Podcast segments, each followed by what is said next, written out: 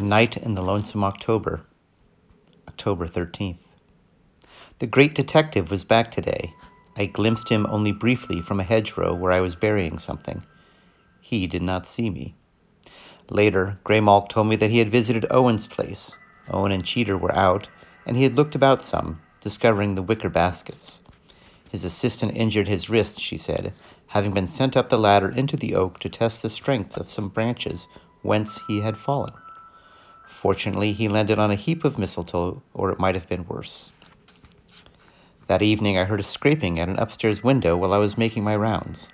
I went to it and peered out. At first, I saw nothing. Then I realized that a small form was darting back and forth. Snuff! I'm in! Help! It cried. It was Needle. I know better than to invite you guys inside, I said. That's the boss. I'm just a bat. I don't even like tomato juice. Please. What's wrong? I heard a loud thunk from the other side of the wall. It's the vicar, he cried. He's wigged out. Let me in. I undid the latch with my paw and pushed. It opened a few inches, and he was inside. He fell to the floor, panting. There followed another thunk from without. I won't forget this, Snuff, he said. Give me a minute. I gave him two.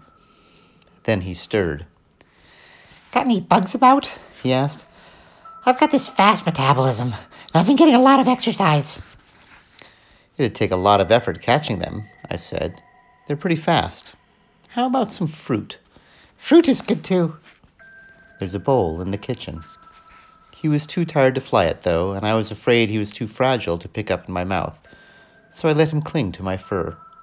As I walked downstairs, he repeated, Wigged out! Wigged out!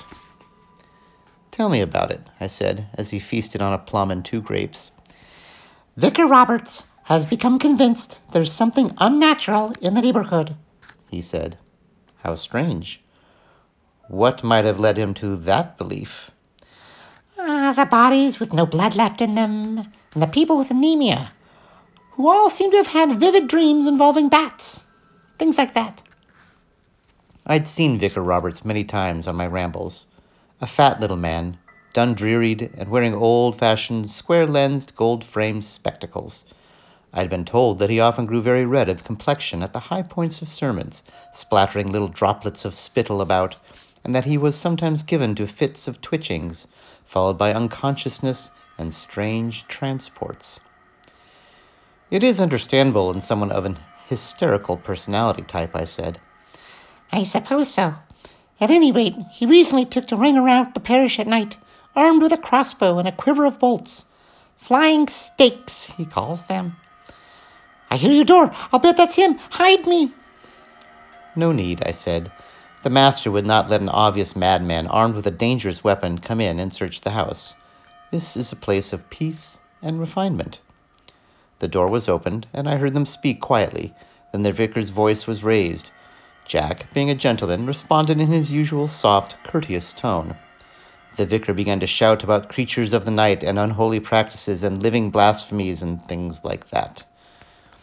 You gave it sanctuary, I heard him cry. I'm coming after it. You are not, Jack responded. I've a moral warrant, and I bloody well am, said the vicar. Then I heard the sounds of a scuffle.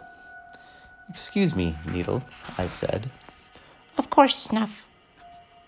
I ran on into the front hallway, but Jack had already closed and bolted the door. He smiled when he saw me. There came a pounding from behind him.